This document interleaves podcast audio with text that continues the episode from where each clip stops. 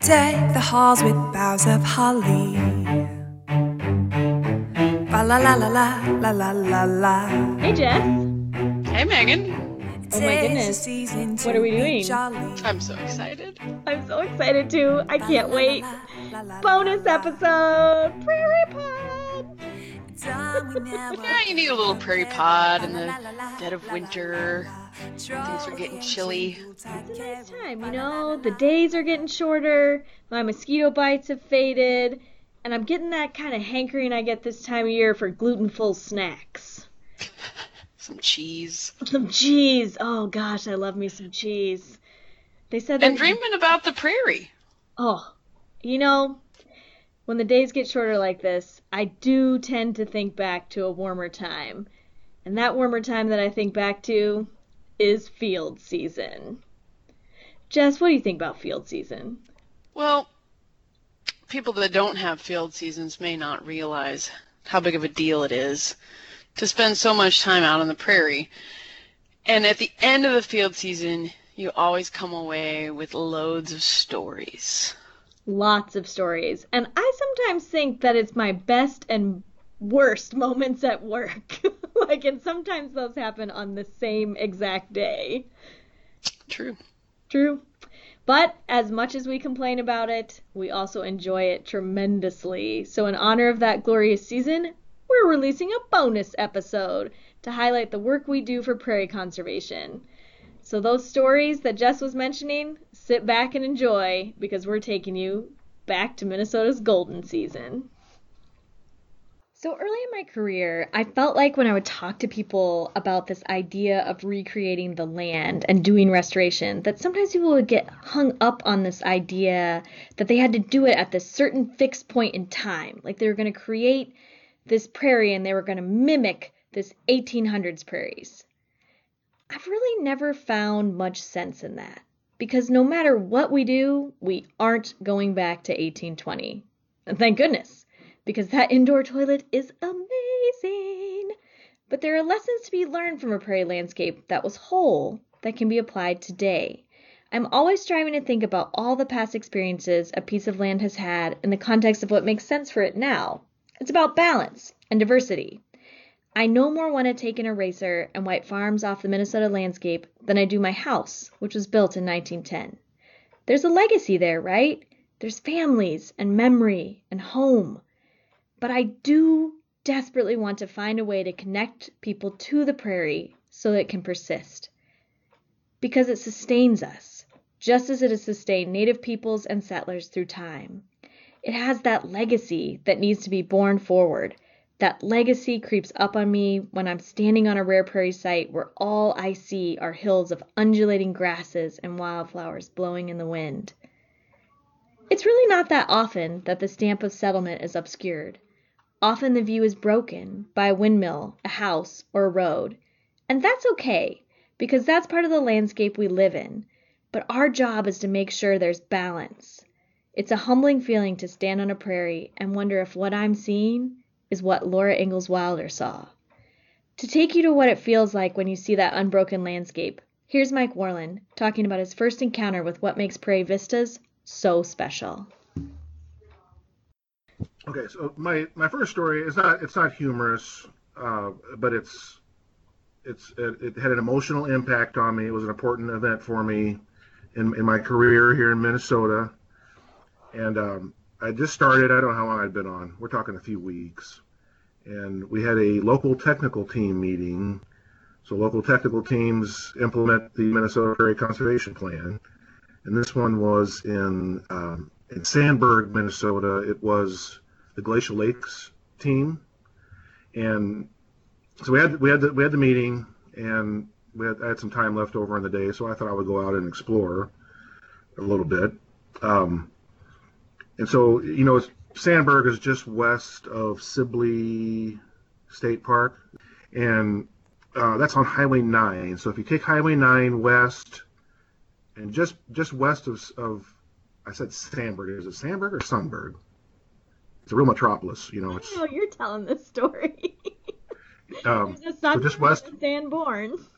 Sunburg's probably closer.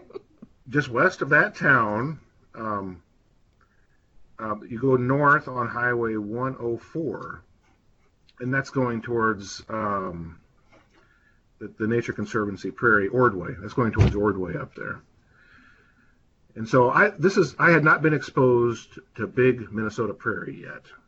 Um, I had seen small prairies kind of in the eastern part of the state, but uh, what what happens when you drive north on 104, just a mile or two north of, of Highway 9, you crest, you come over the lip of a hill, and before you is this is this landscape full of grass and it includes that Ordway. It includes some wildlife management areas. I think it includes about the Prairie Bank easement properties, and it's it's just it's all grass. And I pulled over, and I didn't like start crying or anything, but I I was probably just like a step away from that. It was such a beautiful landscape, and and and you know I felt like I should be seeing some bison out there, and, and maybe a couple of like covered wagons. Um, did you feel like you needed to be eating a grass-fed beef burger so that you're like giving back to grassland birds and enjoying this moment on the prairie? At, at that point, no, I hadn't made that connection yet. But um, what I did want to do was go run through the prairie, and I didn't do that because I'm getting older and bigger, and I might have sprained an ankle. but I walked briskly through the prairie, and um, I think I went to Ordway. and uh, yeah, I just that was so that was my first that was that was my first experience with big Minnesota prairie. You know, this was like five years ago, four years ago, um, and that and it was just like bam, all at once. I um, I you know I drove over that the lip of that hill and saw that prairie before me, and, and it was pretty stunning. So I recommend people try that uh, that that route that I'm talking about. West on Highway 9, of, of, out of Sibley State Park, north on 104, and yeah, I can't remember what time of year it was. It was probably actually around now, and um, yeah, it was beautiful. Mike's story of the beautiful vistas reminded me of my first time arriving at this beautiful landscape surrounding Ordway Prairie. The rolling and bending hills and valleys are really beautiful. There's nothing that compares to being able to take in an entire prairie landscape as far as you can see. Not only are these landscapes beautiful from a distance, but also super fun to explore up close. Sometimes what we find catches us off guard, even we, when we are acutely aware of the possibilities. Here's Mike Worland again to tell us about an encounter with wildlife that was a little too close for comfort. It happened just a few weeks ago, actually. No, well, several weeks ago. And one of the one of the hosts of the Prairie Pod was with me, and that host was Jess, Jessica Peterson. So we were out we were out surveying for Leonard skippers, and this is in southeast Minnesota. And southeast Minnesota is something I don't think you guys have covered a whole lot. I'm guessing on the Prairie Pod. It's not really often recognized as prairie country, but it is. Uh, it's just prairies on a much smaller scale. All these little bluff tops are prime opportunities for managing for prairie because they're way too steep to to farm uh, with anything but goat grazing. Goat grazing works well, but but certainly no corn or beans or anything.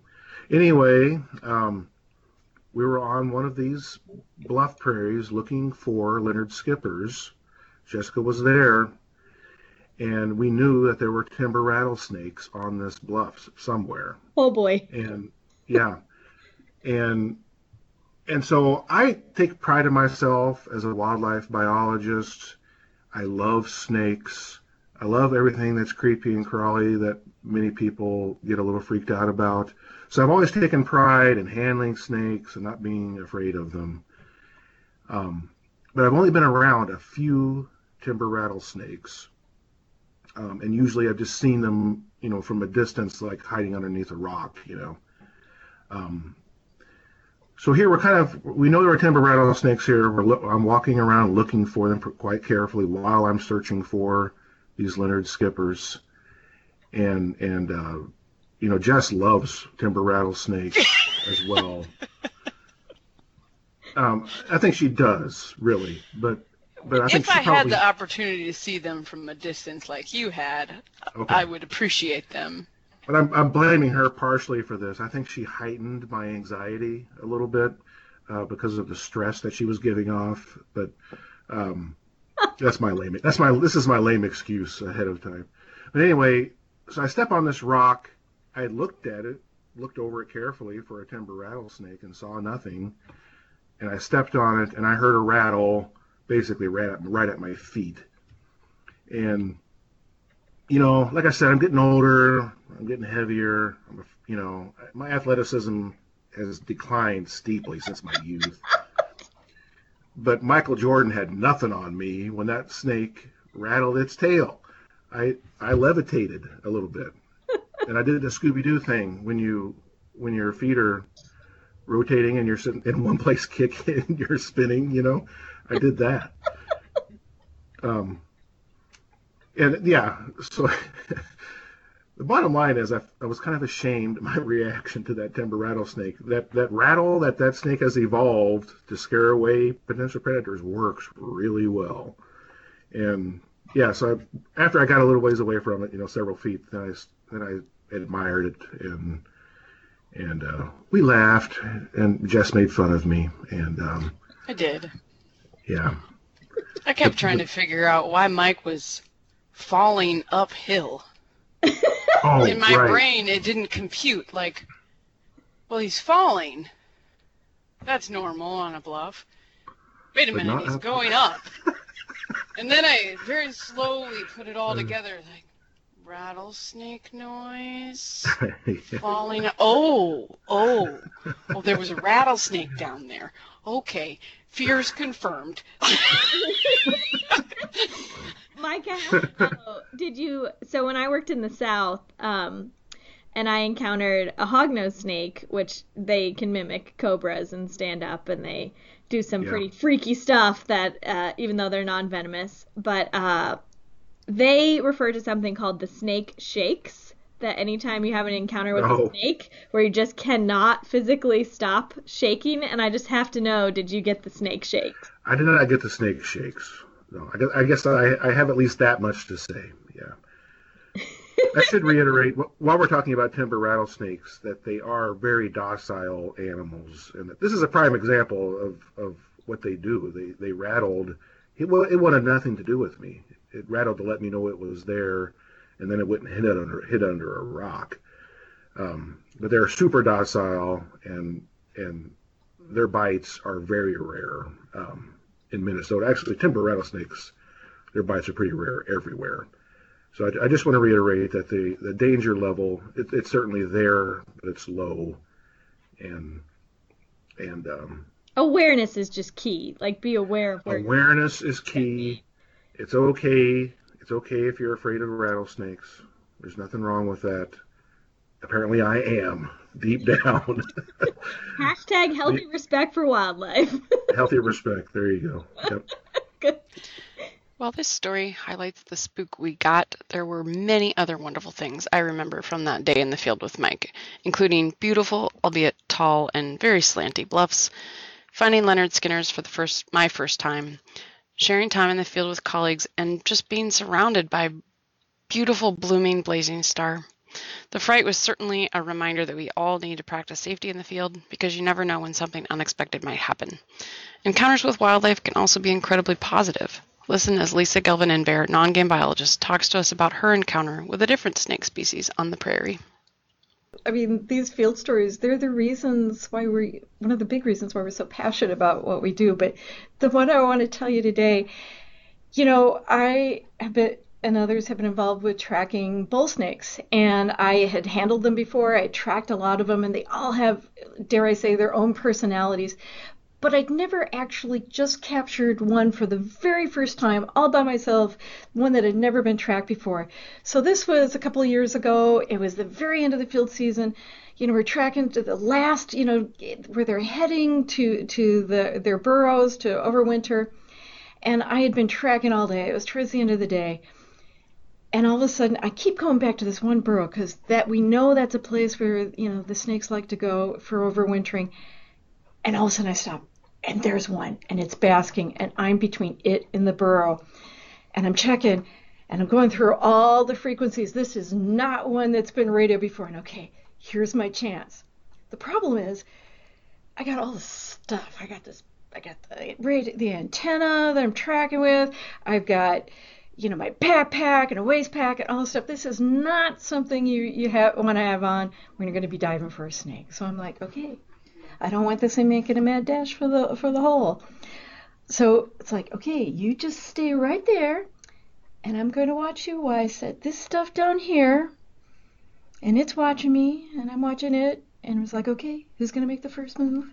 So finally, I make a mad dash, and I grab grab it around the middle, like like Jeff LeClere, MBS bio uh, herpetologist, said to do, and I grab it, and I got it. Now, of course, it did tag me because, well, it scared. This big hand came out of the sky and grabbed it, but I really didn't even feel it. It was like two microscopic pinpricks. I mean, I've had paper cuts worse than this. Cacti are worse than this. So I grab it and then I, I get control of the head. It's like, okay. And I had an opportunity then to look at it. You know, my heart's pumping. How beautiful this thing is. I mean, its head is like this intricately, you know, beaded design. It was just amazing. But it, so okay, I said okay. Look at the data sheet. I've, I've got to, I've got to do measurements. I am not a big person. This is a very big snake, and you have to run the measuring tape down its body while you know trying to get accurate measurements. And I get about three quarters of the way, and it wrap its tail around my arm, and I'm like, oh, you know we have to do this again. So we do it again, and we do it again, and do it again. You know, if I had been it, I, I'd have bitten me, but it didn't. And in fact, you know, during the process of measuring and and weighing and and taking samples, I lost track of its head a whole lot of times, and it really could have bitten me, but it really it was either just trying to get away or it was curious, kind of winding around, and you know, it's it's like a lot of species. You know, every time I study something new, I fall in love with that that critter. And I, I loved the bull snakes before, but this one was really special because it was my first one. I did all by myself, and I, I could do it, and, and I got that just a really up close and personal. And when it was done, I released it where I had found it basking in the sunlight, and I got video of it as it just slowly made its way. And it was just the perfect cap to the end of, of that field season and the end of October. Hearing Lisa talk about the beauty of that snake and her joy at having a safe and successful handling and release reminds me of something I had a coworker tell me once. He said, Conservation isn't just a career, it's a lifestyle. The more I learn each year, the more I understand what he meant. This job is not just a job. It speaks to our identity, including our ethics, our relationship to the land, things we like to do for fun, our choices, and our values. We're in these jobs because we care. We care about conservation, about wildlife, and about the future of the prairie landscape. Sometimes that caring can take us to the next level, where we get to have an encounter that deeply touches us. Listen as plant ecologist Fred Harris talks about his experience with an American kestrel that has stuck with him through the years, although our hope is that the scars haven't. Um, my story is about when I, the time I was doing surveys of prairies early in my career in, in 1993 up in Polk County, Minnesota. Um, which is a really spectacular place to do surveys of prairies. A lot of our biggest and best prairies are out there. And in, I don't know if you remember, but there was a catastrophic volcano mm-hmm. that erupted in 1991 in the Philippines. And mm-hmm. I think it's considered to have been the largest volcanic eruption of the century. Wow and it affected the weather for several years. And up there in northern Minnesota, we had these series of cool, rainy, cloudy summers in 1992 and in 1993. And, and we're wearing our rubber boots every day, and it's just clouds and clouds of mosquitoes and rain and stuff. And so I had this amazing encounter one early evening in 93. It was after the rain had stopped and this kind of the clouds were clearing. There was this bright kind of yellow light coming at an angle, kind of early to late evening. And I finally got to go and walk in this place after after the rains had stopped. And it was at Maple Meadows WMA. is a large prairie in uh, western Polk County. So I'm walking into this place along the, this narrow trail through these these prairies, taking field notes about what kind of prairies there what condition it's in. And I come across this kestrel in the middle of the path, lying on its back, feet straight up in the air, its wings splayed out, and its eyes closed. And it was absolutely soaked wet. And I looked at it and I picked it up and it opened its eyes. And I'm like, it's alive. And it absolutely wasn't moving. It just couldn't move at all. It, it was just lying on its back in my hand. But it opened its eyes. And I'm like, holy cow. um, and it was obviously completely soaked and cold. So I picked up this bird and it just lay in my hand and I I tried to warm it up and it, it just nothing was happening. So I turned around and went back to the car and thought I'll try to help this bird out back in the car. So I hiked back. It must have been quite at some distance. It was like a mile through this prairie going back to the car. The bird's, I folded up its wings and I have it in my hand and it's just watching me. Absolutely not moving, not moving a thing except its eyes were open. So I go into the car and I start up the car and I thought, okay, maybe some hypothermia or something. So um, I'm just going to try to warm up this bird. So I got the car going, got the heaters blowing hot air, and I start blowing, blow drying the bird in in the the heater vent in the car. And so I've got the bird upside down. I'm doing its head feathers, and then I pull out one wing and do one wing one way, and the bird's absolutely motionless in my hand, but watching me. And then pull out another wing and blow dry that one. And as I'm getting it a little warm, it's kind of turning its head and keeping its eyes on me, but otherwise absolutely not moving.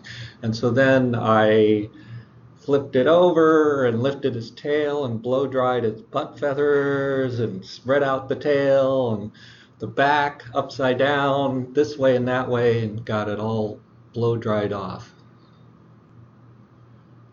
And it's moving its head more and its eyes are just fixed on me, but absolutely not moving.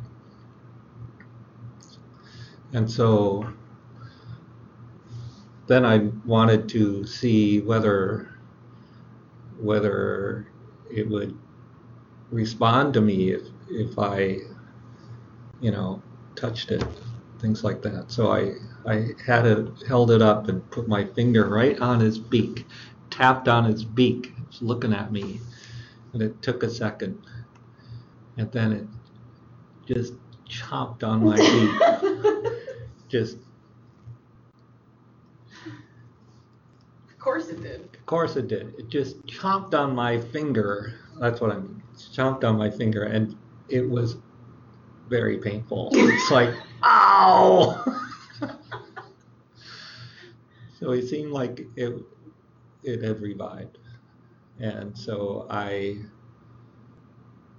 opened the car door, got outside, opened my hand, the bird sitting in my hand, looking left and right, sitting there for a while, and then boom, just took off from my hand, just zoomed up into the air through the trees that were along the road. And that was and it was gone. And it was it was really an amazing experience. I never rescued a an animal like that before. And it looked to me like it must have had a hypothermia and can't imagine it would have survived otherwise. So I love that Fred tested the reflexes of the kestrel before he released it. When he first told me this story, I was imagining him with a tiny hammer tapping it on the knee like at a doctor's checkup. Thankfully, he didn't do that. I feel really lucky that I get to work with people like Fred, who, in addition to their deep knowledge of the prairie ecosystem, they also care just as deeply about all of the parts and pieces that make that ecosystem so incredible to study and live in. One of those pieces is grassland birds. Grassland birds are some of the Minnesota prairie's most iconic symbols.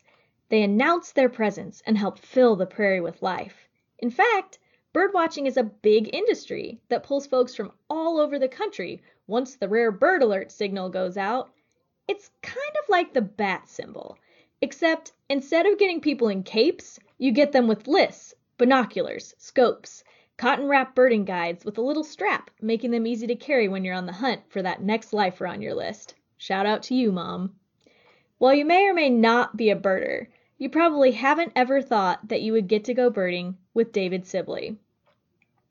Phil Dahl, private lands biologist for Becker Soil and Water Conservation District, got just that opportunity.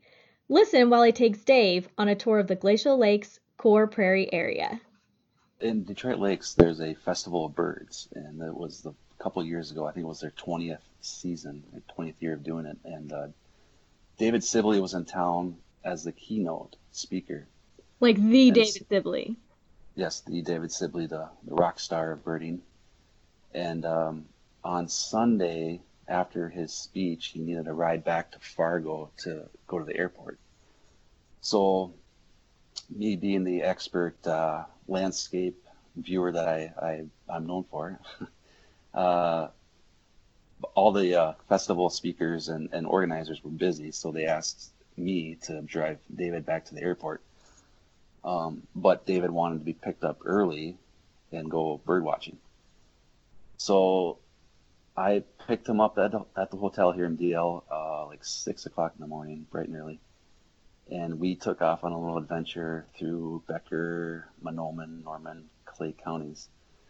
And he had a list of birds he kind of wanted to see, uh, but it was really kind of a drizzly day, uh, not great for bird watching. So I took him through some spots I know we'd find some birds, and it was pretty amazing to uh, just be with him when he was bird watching because um, everyone watches birds differently. But we stopped at a marsh that was being restored, uh, was flooded. It was being restored, so there was a lot of activity, and there was birds everywhere, ducks and songbirds, and um, you know, I had put my binoculars out and I had looked around for a few minutes, and you know, I was kind of done. but he's out there listening and watching, and then he turns to me, and he starts telling me all the species that are singing that he can hear and pointing in different directions, and I, I had no clue. I didn't, I couldn't hear uh, one species from the next, so that was pretty incredible. Did and you then we stopped. Like maybe he was just snowballing you. And uh, you know that's that's that could have been because at another spot, another wetland restoration, there was a big flock of shorebirds, and it was. Uh, I thought they were all, you know, some sort of sandpiper or something, but he, you know, he's looking at him with his binoculars, and he turns to me and he goes, "Yeah, there's one uh, ruddy turnstone in there." and just, what? But uh, yeah, it was incredible. And then he really wanted to see a red-tailed hawk, and uh, we and I thought, what? you want to see a red-tailed hawk? That's so that's so common. Why? What's so unique about that? But um, he was trying to compare the different color morphs or phases between different populations, and um, I thought for sure we'd bounce into a red-tailed hawk at random, so I didn't even think about it. But we went the whole you know three or four hours and we didn't see a single one. I felt like a pretty poor tour guide, but um, the one really thing that stood out to me is we were between spots, I drove them up to Mahnomen County to look at some prairie chickens because I knew where they were booming. And he thought that was cool. And then we had to make a kind of a trip through um, some poor birding areas to get to some better habitat in Norman County. And as we're driving on a back road, kind of a back quiet tar road, um, you know, I'm going 60 miles an hour in my car, and uh, these birds were on the side of the road. I don't know exactly what they were. It was some sort of sparrow. And the flock, you know, as you approach, they often just flutter away and no big deal. But they took a bad angle and they flew up, and one of them just boom bounced real hard off the windshield. Oh no! And uh, you know how often I, I can probably count on my one hand how many times I've killed a bird, uh, you know, a small sparrow like that in my life. But here I am driving David Sibley around, and I kill, I kill a bird right. I mean, it was right in front of our eyeballs, and I turned to him and I, and I said, it was it was so awkward because obviously the bird died, but I, what do you say? I said something like, "Oh, I, I think we got that one" or something, and he just nodded. Like I, I, I really wonder what he was thinking at that moment when, like, who's this guy from Minnesota that's driving me around killing birds? Yeah, it was very interesting the what what he the species that he wanted to stop and look at, and you know, we saw some uh, trumpeter swans, and he he stopped and we listened to watched and listened to them for like half an hour. He got all, all these gadgets out of his bag and started recording them. Uh, they were making a lot of vocalizations, and that was interesting just to observe him while he was observing the birds. And then he also wanted me to stop for a sandhill crane. Um, he was making note of the, again, the coloration of the crane, something to do with how the how the colors change during migration and, and the different theories behind that. But uh, that was interesting. Uh, meadowlarks, prairie chickens. We saw a big flock of prairie chickens right on a gravel road, and they got up and flew. And he really thought that was cool. Just watching them fly and their you know their wing beats and then they would glide, he, and he really really enjoyed that. But uh, it was it was quite the experience. It was it was like I said, it was misty, rainy, and at one point we were driving down a gravel road that was kind of um, wet, really wet, you know.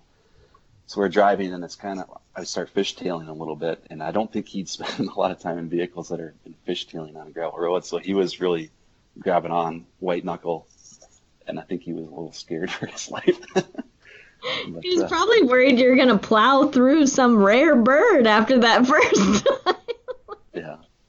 yeah, yeah. I felt I felt out of out of place, I guess, with the world's most expert bird watcher. But um, his, I did ask him a few questions. His favorite, uh, his favorite. He didn't have a favorite bird, but his favorite group of birds were warblers and um, I did, I asked him if he had seen every bird in the world, and of course he said yes, like kind of like a duh. I didn't, I didn't, but uh, it was pretty cool.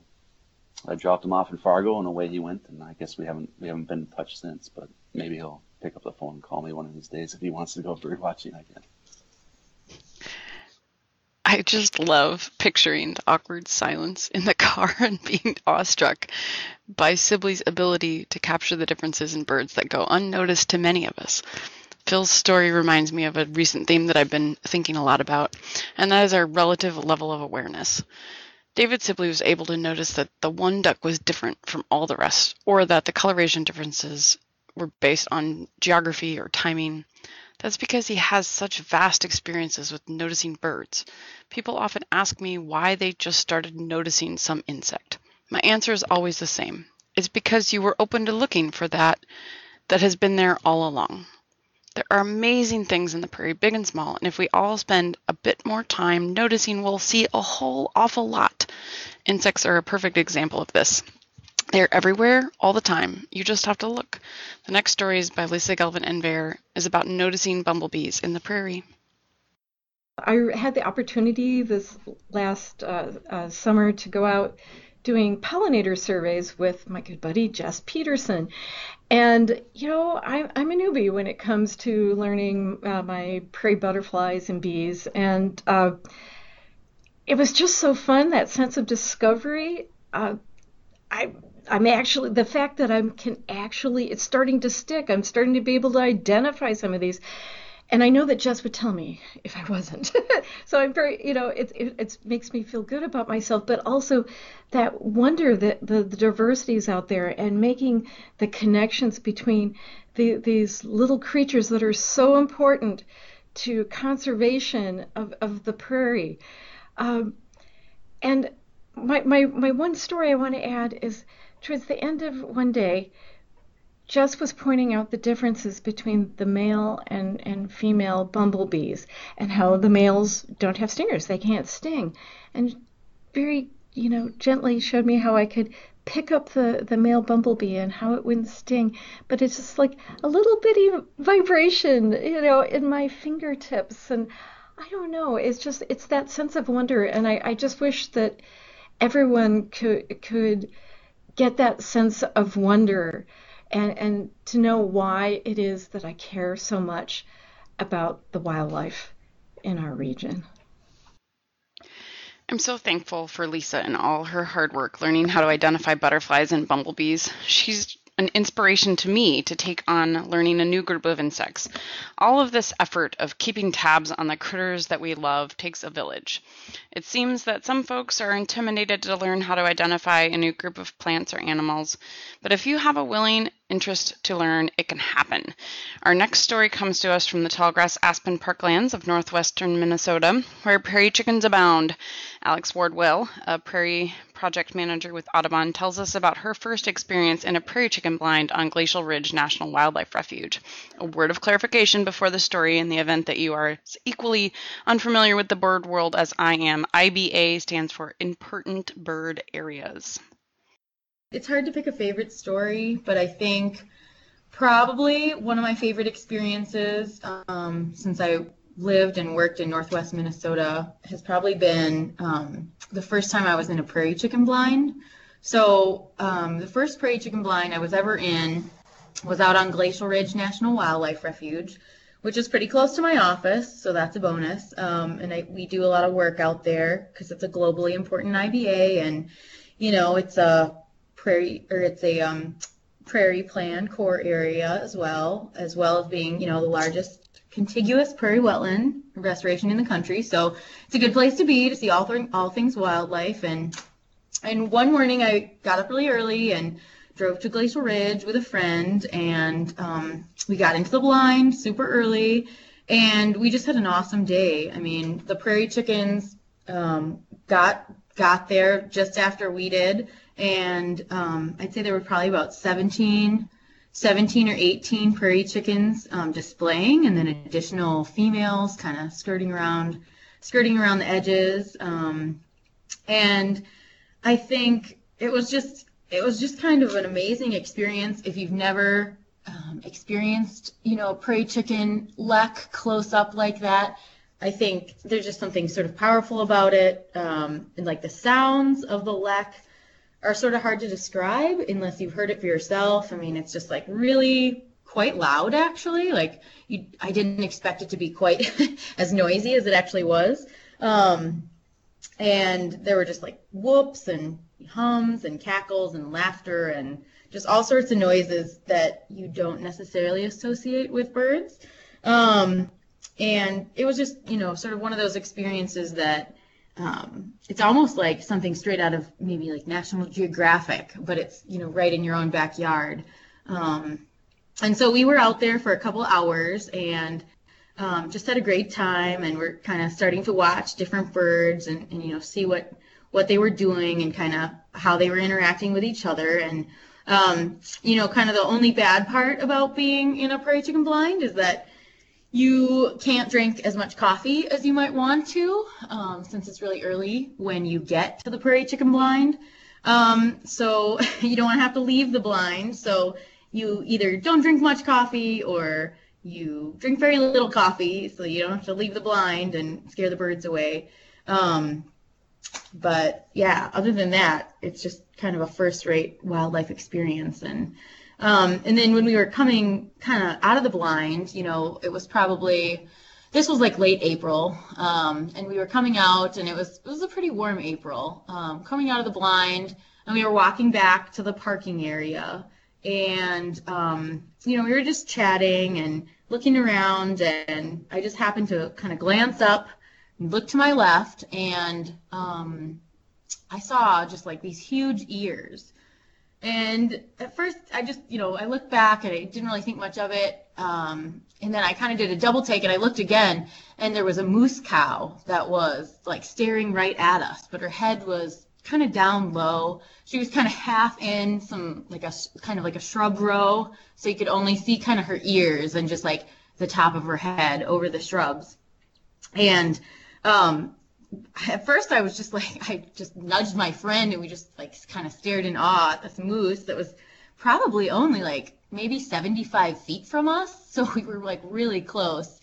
And I wasn't sure what to do. Like, moose can be dangerous. So, should I like back up? should we go back to the blind? Like, what should we do? And um, we just stayed there and kind of didn't move. And the moose raised her head. It was a cow. And um, kind of raised her head, kind of took a step back, kind of just stayed there watching us. And we were watching her.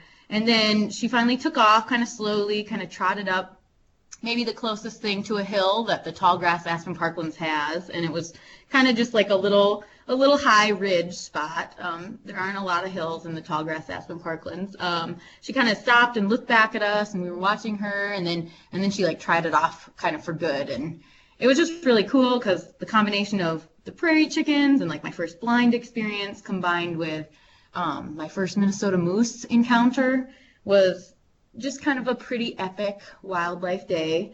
Um, and I mean, I'd seen moose in Alaska before. Um, we're kind of in certain areas, they're kind of like deer. They're just so common. But, you know, I hadn't seen one in, in Minnesota before, so that was kind of special. Um, and since then, of course, I've seen lots more moose. We have quite a few moose out here in northwest Minnesota. So um, it was kind of the first of, of many cool moose encounters. Listening to Alex's story takes me back to the joy and excitement that prairies provide.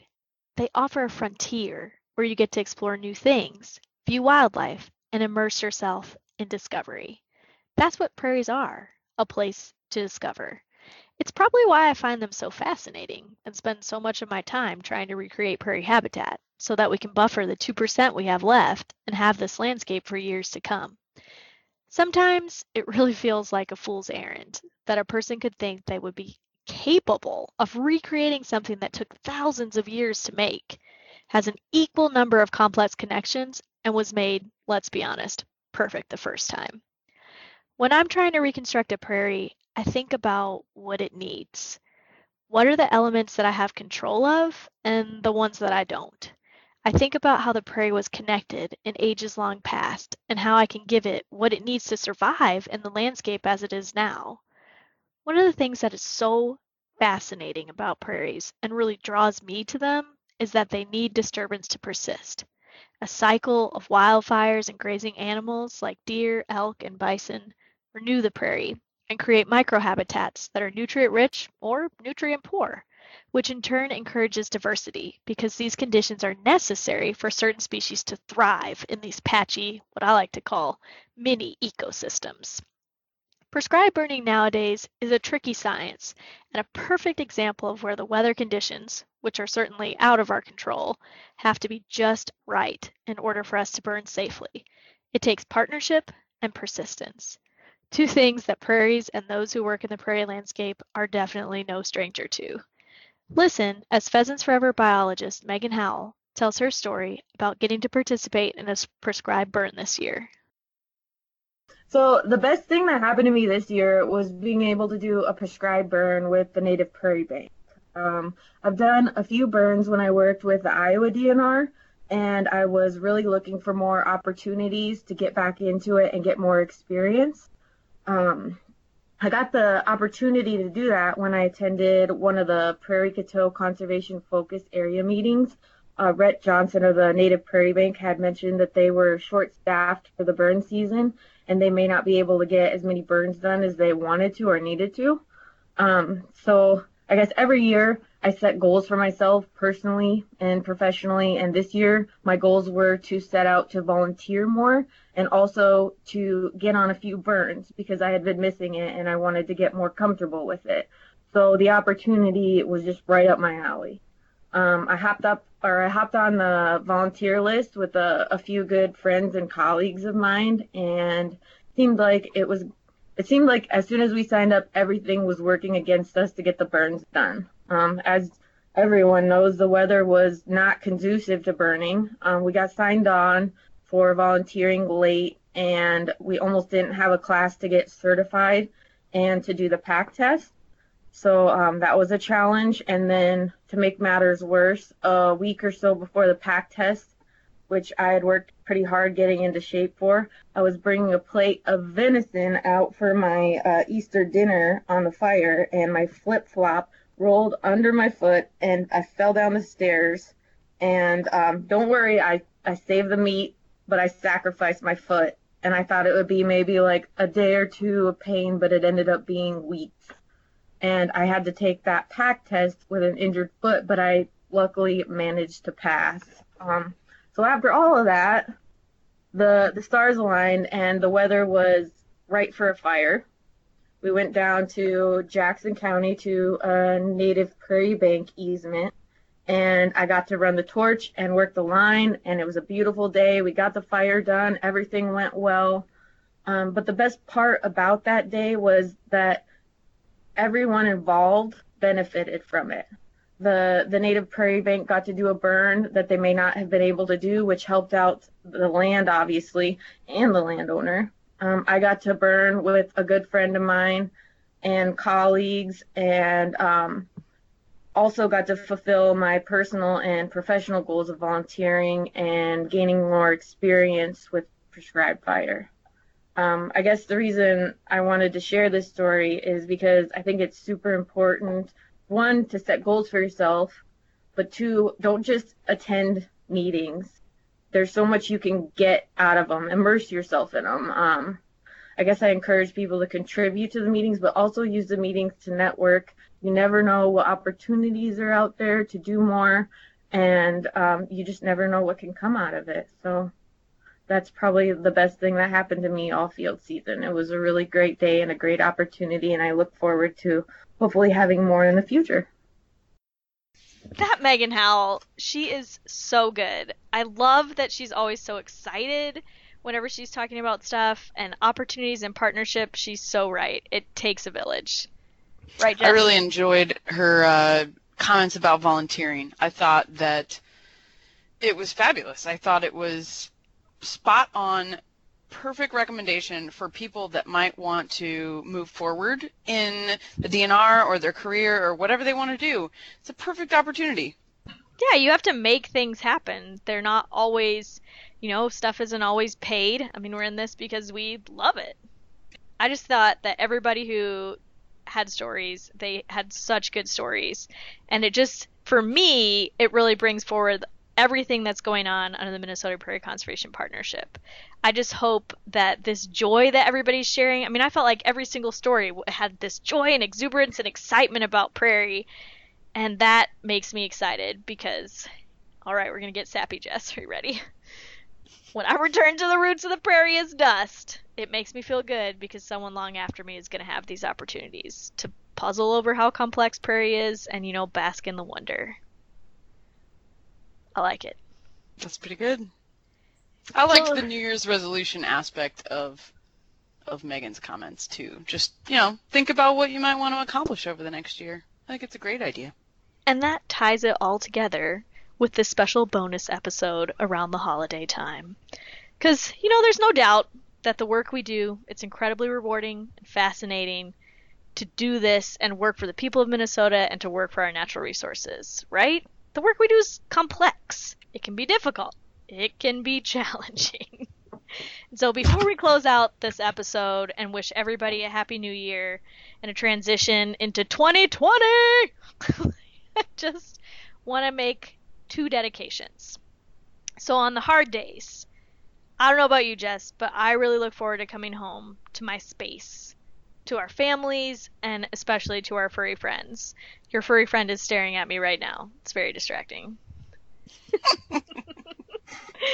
My furry friend is crashed out asleep on her bed because for the last 14 years and 10 months, I've been greeted at the door by a coonhound who now has increasingly gray whiskers.